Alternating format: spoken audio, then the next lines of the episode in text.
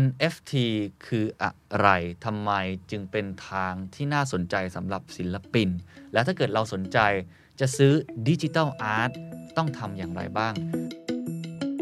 This is the Standard Podcast. The secret sauce. Executive Espresso. สวัสดีครับ ผมเคนนักครินทร์และนี่คือ The Secret Sauce Executive Espresso สรุปความเคลื่อนไหวในโลกเศรษฐกิจธุรกิจแบบเข้มข้นเหมือนเอสเปรสโซให้ผู้บริหารอย่างคุณไม่พลาดประเด็นสำคัญ NFT คืออะไรทำไมจึงเป็นทางที่น่าสนใจสำหรับศิลปิน และถ้าเกิดเราสนใจจะซื้อดิจิ t a ลอาร์ตต้องทำอย่างไรบ้าง วันนี้อยากชวนคุยกันเรื่องนี้ครับ เพราะว่าหลายคนเนี่ยได้ยินคำว่า NFT เยอะขึ้นเรื่อยๆ แล้วผมเองก็สนใจมากขึ้นเรื่อยๆ ว่าถ้าเกิดผมจะทำ NFT เองเนี่ย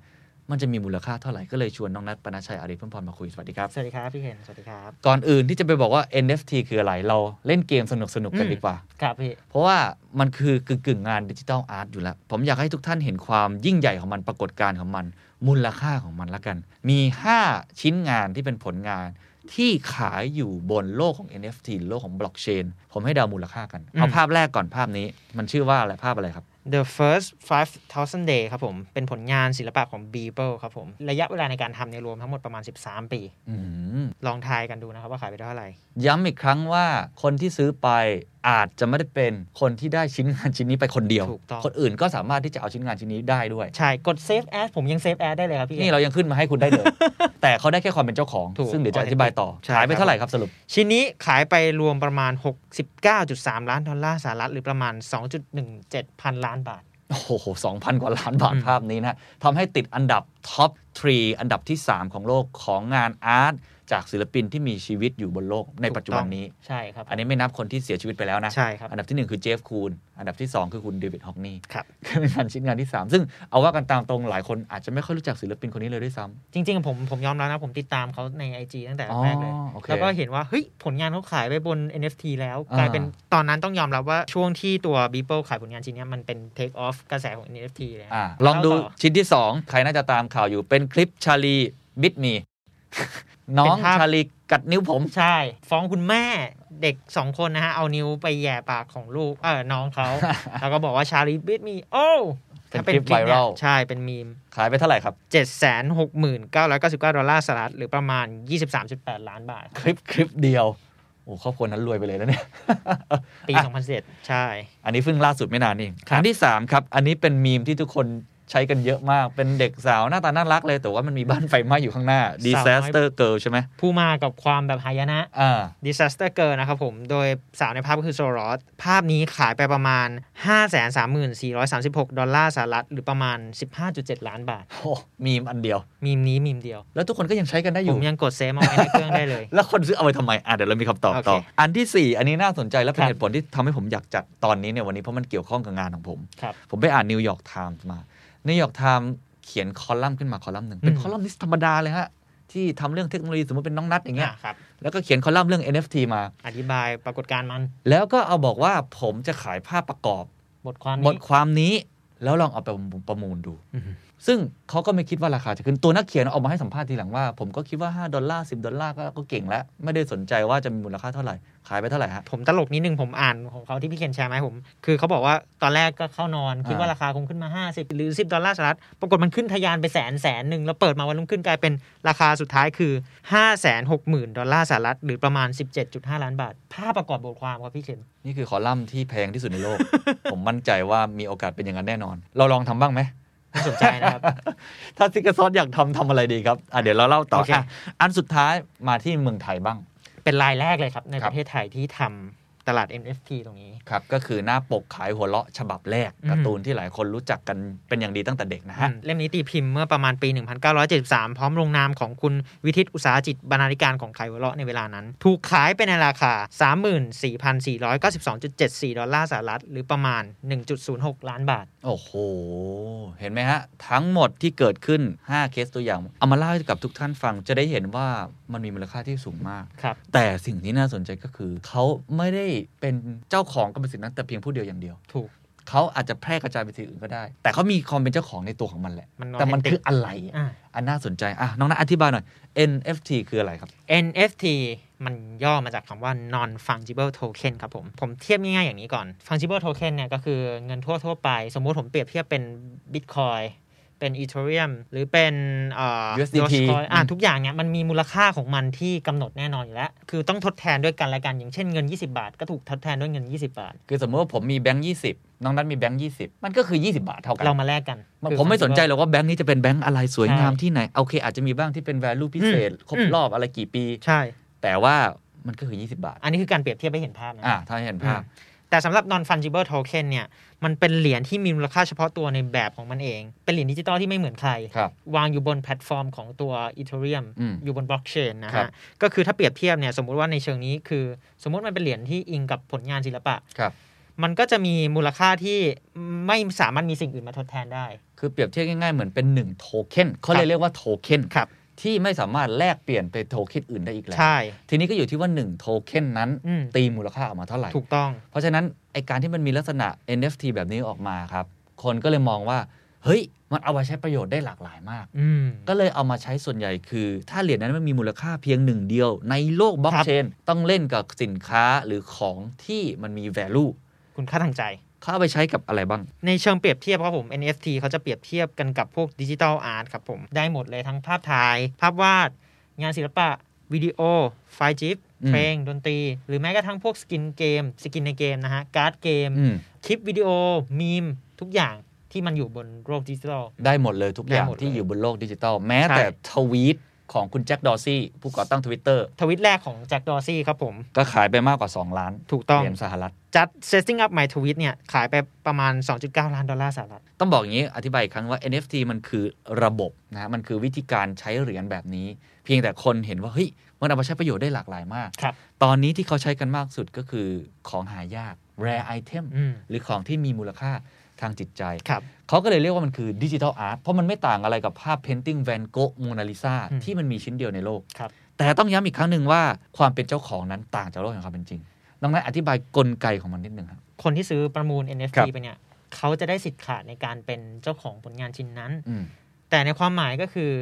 คนทั่ว ๆ ไปอย่างพี่หรือผม ครับ ก็ยังสามารถดาวน์โหลดผลงานนั้นได้ปกติเลย Save Image Add กด Save กดดาวน์โหลดกดอะไรได้ปกติทุกอย่าง ผมก็ยังสามารถเอาภาพเนี่ยมาตั้งเป็น wallpaper เอาภาพ Shari with me หรือเอาภาพเอ่อตัวมีมสาวน้อย d i s t a s g o เนี่ยมาตั้งเป็นภาพ wallpaper ผมได้ แล้วซื้อไปทำไมฮะ แต่คนที่ซื้อไปเขารู้อะครับผมว่าตัวผลงานตัวโทเค็นนั้นมันก็อิงอยู่บนบล็อกเชนแล้วเขาก็เป็นสิทธิ์ขาดในการถือครองผลงานชิ้นนั้น แต่เพียง อ่า ผู้เดียว เป็นเจ้าของ เป็นเจ้าของที่แท้จริงของผลงานชิ้นนั้นๆ เพราะเขาได้ซื้อจากตัวศิลปินไปแล้ว มันก็เหมือนเป็นกึ่งกึ่งๆคุณค่าทางใจด้วย ล้วนๆเลย อ๋อ ม โอเค สมมุติว่าในอนาคตมูลค่ามันเพิ่มขึ้น ครับ เขาสามารถต่อยอดจากสิ่งนี้ได้ เอาไปขายต่อได้ ขายต่อได้ โอเค อืม แต่ต้องเข้าใจกับทุกท่านอย่างนี้ก่อนว่า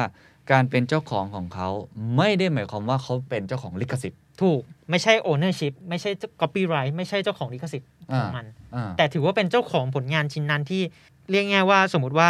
ไปไล่ track ย้อนหลังในตัวแพลตฟอร์ม เราก็จะรู้ว่าผลงานชิ้นเนี้ยใครถือครองอยู่นะตอนนี้ อื อื มข้ใจ อย่างเช่น ละ สมมติผมยกตัวอย่างง่ายๆนะฮะ อ่า ของ c a s t i f y ที่เขามีการประมูลไป ผม เค ไป ส ไล่ ที่ไฟล์คือเคสที่ใส่พวก iPhone Samsung อะไรพว เค กนี้ สมือถือเลย อ่า อ่ะเขาขายอยู่บน OpenSea ผมก็ไปไล่ดู โอเป ว่าน ซีคือเหมือนเป็นตลาด แพลตฟอร์ม แพลต ใช่ ฟอร์มในการทำ ผมก็สามารถไปไล่ดูว่าใครเป็นคนชนะ แล้วก็ใครถือครองมันอยู่ได้ล่าสุด ต้องบอกว่าอันนี้หลายคนอาจจะงงๆนิดนึงว่ามันตีมูลค่ายังไงอะกับไอไอความเป็นเจ้าของแบบนี้อะราคามันขึ้นอยู่กับอะไรทำไมมันถึงแพงมากขึ้นมากกว่านี้ มองอย่างนี้ครับผม ราคามันมันเรียกง่ายๆมันคือผลงานศิลปะ ฮะ มันยูนิค มันค่อนข้างมีความพิเศษในตัวผมเอง เพราะฉะนั้นราคามันจะขึ้นอยู่กับความต้องการของตลาด อืม ตัวชื่อเสียงของศิลปินคนนั้นๆหรืออ ม ของผลงานชิ้นนั้น อย่างเช่นมีมต่างๆ ที่เราเห็น ครับ หรือแม้กระทั่งสตอรี่ที่เขาใส่ลงไปในตัวมันอย่างของบีเปิลนี่คือเขาบอกว่าเขาใช้เวลา 13 ปี อืม ในการสร้างผลงานชิ้นนี้ ครับ เพราะฉะนั้นมันก็มี value มีมูลค่าในตัวมันเอง คนซื้อก็เชื่อในสิ่งนั้นครับผม พูดง่ายๆ คือจริง ๆ แล้วมันคือการตีมูลค่าขึ้นมาเองจากพวกเรามนุษย์นี่แหละ ใช่ครับผลงา มันไม่ได้มีหลักการพื้น แบบส ฐานอะไร ถูก มันเหมือนพระเครื่อง มันเหมือนงาน อืม อาร์ ร้า ต งสรรค์อืม มันเหมือนทิชชู่ของปิกัสโซ ใช่ ทุกอย่างเหมือนรองเท้าของดาราที่เราชื่นชอบ ใช่ ของน้องพีพีบิวกินถึงอะไร อ่า ใช่ มันแล้วแต่เราเองว่าเราเราให้ค่ามันยังไง ครับ ผมว่าอีกอย่างหนึ่งก็คือเรื่องของ demand supply อืม ว่าการที่เรามันเป็น limited edition เช่น อืม การ์ดเกมของนักบาสเกตบอล ครับ นักฟุตบอลในวงการกีฬาเดี๋ยวนี้ก็ใช้กันเยอะนะฮะ ใช่ ว่าเราจะผลิตออกมาไม่เยอะจำนวนไม่มาก หรือ ครับ ศิลปินเขาอาจจะมีการให้สิทธิพิเศษบางอย่าง อืม ในการสมมุติว่าผมบอกว่าถ้าเกิดว่าคุณซื้อไอสินค้าชิ้นนี้ของผมเนี่ยประมูลไปเนี่ยมันจะมีตอนพิเศษของซิกเก็ต อืม ซอสออกมา อะไรแบบนี้ถูกไหม อื มันอยู่ ใช่ ที่เรากำหนดเงื่อนไขด้วย ถูกต้อง อันนี้ต้องบอกอธิบายเพิ่มเติมนิดนึงนะครับ บอกว่าเงื่อนไขที่ตัวศิลปินกำหนดในการเปิดขายผลงาน NFT ต่างๆเนี่ย อืม ก็แตกต่างกันออกไป อย่างเช่นของตัว b e e p l e เนี่ยเขากำหนดไว้ว่าผลงาน first 5,000 day ของเขา สมมุติกรณีที่ผู้ชนะการประมูลเนี่ยเอาไปขายต่อ ืม เขาจะได้ส่วนแบ่งการขายต่อเพิ่ม 10%ทุก ๆ ครั้งที่มีการเปลี่ยนมือเจ้าของ โอ้โห นี่คือ loyalty ที่สุดยอดนะ อืม เข้าใจแล้ว เพราะฉะนั้นปกติเนี่ยสมมุติว่าปิกัสโซขายงานชิ้นนั้นไปแล้ว ครับ ก็คือขายไปเลย ขายไปเลย ขายแล้วสมมติน้องนัทได้งานปิกัสโซชิ้นนั้นมาแล้วจะไปขายต่อ น้องนัทก็ได้กำไรส่วนต่างไปเอง ใช่ มันคือการตัดจบแล้ว เราซื้อจาก อ่า ผลงานจากศิลปินมา ครับ แล้วก็ตัดจบช็อปที่เท่านี้ ฮะ แต่ ว่าอืม ใน NFT เนี่ยมันสามารถกำหนดเงื่อนไขได้ flexible หลากหลายมาก ๆ อย่างเมื่อกี้ที่ผม ค อ รับ ธิบายไป ก็คือสมมติอ่าผมซื้อผลงานของ Beeple ไป ฮะ อนาคตสมมติผมอยากไปขายต่อเพิ่มกำไร ครับ ส่วนแบ่ง 10%ผมก็ต้องแบ่งให้กับ Beeple เขา อ่า อืม เพราะฉะนั้นนี่คือหัวใจสำคัญที่น่าสนใจ อีกอย่างหนึ่งที่ผมคิดว่าทำให้มันมีความแตกต่างจาก อืม งานบนโลกออฟไลน์อย่างนี้แล้วกันนะ คือในแง่ของการยืนยันว่าผลงานชิ้นนั้นเป็นผลงานออริจินอ ใช่ ลของแท้จริง อืม ๆ อย่าลืมว่าโลกบล็อกเชนคือโลกที่คุณแก้ไขย้อนหลังไม่ได้ ใช่ มัน track ได้เห็น มัน หมด แทร็กได้เห็นทั้งหมดเลย มันมีตัวอย่างในงานอาร์ตในทั่วโลกครับว่าที่เห็นอยู่เนี่ยแขวนอยู่อะไม่ว่าจะเป็นหอศิลป์ที่ไหนเองก็ตามเนี่ยบางทีไม่ใช่งานของจริง เป็นตัว reprint เป็นตัวอะไร หรืออาจจะโดนหลอก ครับ เพราะมันไม่มีใครรู้ใช่ไหมคนทำก๊อปปี้เป๊ะเลย ใครดูเคยดูสารคดีไหมฮะนักเอ่อพวกศิลปินจีนเนี่ยโอ้โห อืม เขาวาดรูปแบบงานของปิกัสโซของโมนาลิซาแล้วมันมีข่าวอย่างนี้เกิดขึ้นจริง ครับ ถ้าคุณไปเสิร์ชจะมีงานอาร์ตระดับโลกเลยที่คนซื้อไปปรากฏว่ามารู้ทีหลังว่าเป็นงานปลอม เพราะเขาไม่สามารถแทร็กได้ อืม ถูกไหม ใช่ครับ แต่ในโลกของ NFT จะไม่มีสิ่งนั้นเกิดขึ้น มันเห็นทุกอย่าง มันคือ blockchain มีข้มูลถูกต้องได้ ครับ track ได้เลย ครับ อืม เพราะฉะนั้นอันนี้ก็คืออีกอย่างหนึ่งที่มันมีความแตกต่าง ครับ แต่ก็ นั่นแหละ ย้อนกลับมาสิ่งที่มันน่าสนใจสำหรับผมที่สุดก็คือว่าการแสดงความเป็นเจ้าของในการซื้อสินค้า หรือว่าประมูลสิ่งนี้ได้มาเนี่ยมันไม่เหมือนกับเราได้จับต้องแบบนี้ ใช่ บางครั้งเราไม่ได้งานชิ้นนี้มาจริงๆนะ ถูก ทุกคนก็สามารถมีแก้วแบบนี้ได้เหมือนกัน กดเซฟกดดาวน์โหลดอย่างที่ผมได้บอกไป เออซึ่งอันนี้มันเลยทำให้น่าสนใจ แล้วที่ผมทราบมา ถ้าจะพูดให้เห็นภาพนะสำหรับเด็กผู้ชายที่เติบโตมานะ ดาราเอวี ครับ แหมคุณรีบขำเลย ก็ทำ NFT เหมือนกัน ขายภาพของตัวเองขายนู่นนี่นั่น เขาบอกราคาขึ้นกระฉูดเลย อืม แม้ว่าเราจะไม่ได้เป็นเจ้าของเขา พี่ ทุกคนสามารถเห็เห็น น ไปประมูล ภาพ บ้างอันนี้ ไม่ได้ประมูลผมแค่ติดตามในฐานะ โอเคครับ ที่ว่ามันน่าสนใจ ดี แต่ว่าเนี่ยมันเป็นตัวอย่างหนึ่งมันเป็น อืม คุณค่าทางใจอ่ะ ครับ ผมมีอ่ารุ่นน้องคนหนึงเล่าให้ผมฟังว่าเขาไล่เก็บการ์ดนักบาสเกตบอลที่เขาชอบ เท่าไหร่เขาก็เก็บเก็บเก็บเก็บเก็บ อืม แม้ว่าการดนั้นบางทีคนอื่นอาจจะมีเหมือนกันก็ได้ ครับ แต่เขาคือเจ้าของคนเดียวในโลก คุณค่าทางใจ โอ้โห นี่มันเป็นโลกอีกโลกหนึ่งนะที่สำหรับคนที่สนใจงานด้านอาร์ต นักสะสม เออ collectible พวกเนี้ยผมว่ามันเป็นโลกที่คุณควรจะเข้ามาศึกษามากที่น่าสนใจมาก ครับ อ่ะเราเห็นไปแล้วเราเห็นวิธีการความเป็นเจ้าของการตีมูลค่า เราเล่าปรากฏการณ์ดีนิดนึงนะ อืม ว่าทำไมมันถึงมาถึงจุดนี้ได้ ผมทราบว่าจริงๆ NFT มันก็เกิดเนี่ยมันก็เกิดว่าพร้อมกับพวกบล็อกเชน มา พ ตั้ ว ง ก แต่ บิ ปี ตคอย 2017 อีเทเรียมมันก็เป็นไทม์ไลน์ที่มันเติบโตมา แต่ว่าจุดเปลี่ยนสำคัญที่ทำให้มันก้าวกระโดดคืออะไร เมื่อกี้ที่เราได้เกรินไปตอนต้น จริง ๆ ต้องบอกว่าตัว NFT ก็มีมานานแล้วนะฮะ เราเห็นสิ่งที่มันเกิดขึ้นมาสักพักแล้ว อยู่บนโลกอินเทอร์เน็ต แต่มันไม่ได้เป็นกระแสในกลุ่มแมสขนาดนั้น จนกระทั่งในช่วงต้นปีที่ผ่านมาประมาณเดือนมีนาคมครับ b e e p l e เป็นศิลปิน คนแรกที่สามารถสร้างรายได้จาก NFT ได้เป็นกอบเป็นกำอย่างที่บอกไป first 5,000 day เนี่ยขายไปในราคา 69.3 ล้านดอลลาร์สหรัฐเรียกง่ายๆว่าข่าวเนี่ยฮะเป็น talk of the town ในช่วงนั้นเลย เป็น คน tipping point สำคัญมา ถู ก กต้องทุกคนมันเหมือนให้ความสนใจแล้วฮาร์ปกับสิ่งนี้มาก ๆ เฮ้ย ผลงานบน NFT ผลงา คน รับ ดิจิตอลเนี่ย ขายได้ในราคาเท่านี้เป็นอันดับที่ 3 ของโลก ถ้าเทียบในเชิงของศิลปินที่ยังมีชีวิตอยู่ อืม ซึ่งมันมาประจวบเหมาะกับช่วงที่ตัวกระแสคริปโต กระแสบิตคอยทุกอย่างเนี่ย มัน drive มาพอดี มันเลยส่งผลชิปต่อเนื่องทำให้ตัวกระแสของ NFT กลายเป็นกระแสความนิยมในกลุ่มแมสมากขึ้น อืม คนเริ่มเปิดรับคนเริ่มสนใจเฮ้ยทำไมมันคืออะไรทำไมมันถึงแบบสร้างมูลค่าได้ขนาดนี้ ครับแล้วยิ่งไปกว่อนนั้นข่าวเรื่องของคนที่ทำเรื่องการประมูลเก่าแก่ที่สุดแห่งหนึ่งของโลกซอเทบี้ ซอเทบี้ครับผม เขาก็เข้ามากระโดดในโลกนี้เหมือนกันถูกไหมฮะ เปิดประมูลผลงานของศิลปินนะฮะ ครับ ที่ที่เข้าร่วมในโครงการเนี้ยผ่าน NFT เหมือนกัน อืม โดยเบ็ดเสร็จแล้วเนี่ยเขาขายผลงานที่เปิดประมูลผ่าน FT ไปได้ที่ประมาณ 16.8 ล้านดอลลาร์ หรือ 525 ล้านบาท อืม เหตุผลที่เขาเข้ามา ในแอเรียนี้เขาให้เหตุผลว่ามันเหมือนกับว่าสมมติว่าตัวเองเนี่ยเป็นผู้ให้บริการด้านการประมูลผลงานศิลปะแบบออฟไลน์เดิมๆ มันก็อาจจะโดนดิสลอฟได้ในวันหนึ่ง แล้วก็เห็นแล้วแหละว่า NFT มันเริ่มมาแล้ว อืม ตัวเขาเองเลยเอาตัวเองมาขยับมาลองทำ NFT ดู เพื่อที่จะได้เรียนรู้ศึกษาปรากฏการณ์แล้วก็หาแง่มุมอินไซต์อะไรที่มันน่าสนใจเพิ่มมากขึ้นจากจากตัวเทคโนโลยี ครับ ตรงนี้ที่สำคัญเขายังได้ฐานลูกค้าที่เป็นกลุ่มนักลงทุน อ่า ผ่าน NFT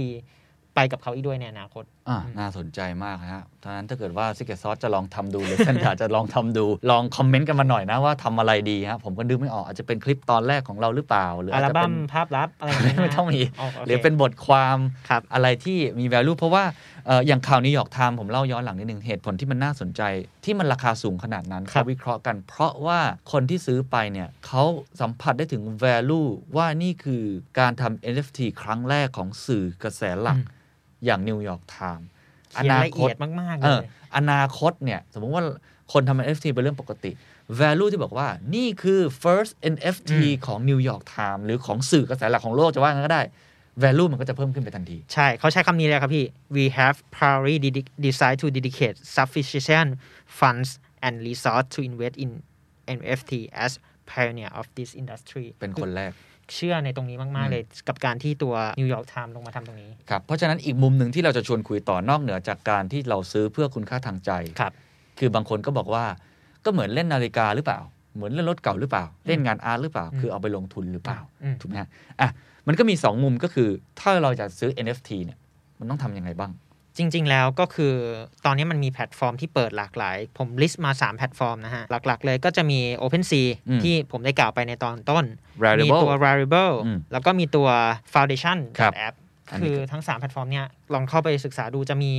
รูปแบบผลงานศิลปะ คนที่ขายได้ ครับ อย่างเงี้ย คือโชว์ให้เต็มหมดเลยว่าแบบอยู่จะเข้าไปประมูลต้องเริ่มยังไง ครับ ต้องไปศึกษาโดยการแบบ link wallet ทำยังไง อืมซึ่งเราอาจจะไม่ได้พูดละเอียด แต่จริงๆ ก็คือคุณต้องมีวันเลทของตัวเองแหละ ถูกต้องต้อ ต้ ง อง link wallet เพื่อรับเงินนะฮะ ครับครับอันนี้คือในแง่ถ้าเกิดเราสนใจจะไปซื้อ หรือสนใจจะไปวางขาย อ่ะ ย่างเงี้ย จะไปวางขายก็ได้เหมือนกัน ซึ่งก็ไม่ได้ยากอะไรมากสใช่มมติผมจะทำเนี่ยเดี๋ยวผมอาจจะมีอีกคลิปหนึ่งทดลองทำให้ดู มันก็เป็นการอัปโหลดไฟล์ขึ้นไป แล้วก็กำหนดเงื่อนไข กำหนดราคาประมูล วันเวลา เดทไลน์ในการปิดประมูล ครับ อืม รวมทั้งอาจจะเป็นกำหนดวิธีการที่คนจะเข้ามาแล้วก็จะไปขายต่อยังไง หรือใช้ประโยชน์จากมัน ครับ อืม ซึ่งอีกมุมหนึ่งที่ที่อาจจะเล่าต่อก็คือว่าตอนเนี้ยส่วนใหญ่คนก็ทำใน Ethereum Chain ครับ เพราะว่ามันเป็นแพลตฟอร์มหลัก อย่างที่ผมเคยกล่าวไปตอนหนึงว่ามัน World Computer ครับ แต่ Ethereum เนี่ยมันมีข้อเสียอย่างหนึ่งที่หลายคนรู้สึกว่า โอ้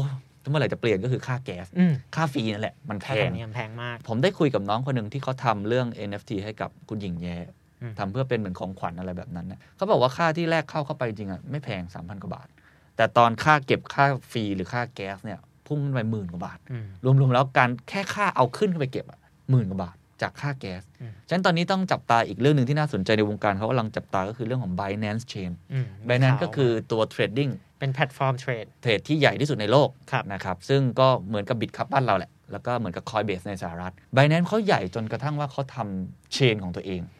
พูดง่ายคือทำมาแข่งกับอีเทเรียมเพราะว่าเขาทำแบบใหม่ขึ้นมา ฉะนั้นข้อจำกัดอะไรต่างๆที่อีเทเรียมอาจจะเคยมี ครับ เขาก็พยายามทำให้มันง่ายที่สุด ก็คือค่าฟรีก็จะต่ำลงทันที ถูก ค่าแก๊สก็จะต่ำลงทันที และอันนั้นนะผมว่าถ้าเข้ามาในใบแนนที่คนไทยใช้เยอะ หรือคนทั้งโลกใช้เยอะเนี่ยไอความแมสของ NFT เนี่ยมันจะพุ่งขึ้นไปถึงขนาดไหน อืมแล้ว อันนี้ เพิ่มทางเลือกให้คนทั้งทุนด้วย ครับ ครับ ยิ่งน่าสนใจเข้าไปกันใหญ่นะครับก็เป็นทั้งคนซื้อและคนขาย แต่อย่างน้อยที่สุดผมว่าหลักการหนึ่งที่ยังใช้ได้อยู่ ถ้าคุณเป็นคนซื้อนะครับ ถ้าเป็นเรื่องของคุณค่าทางใจ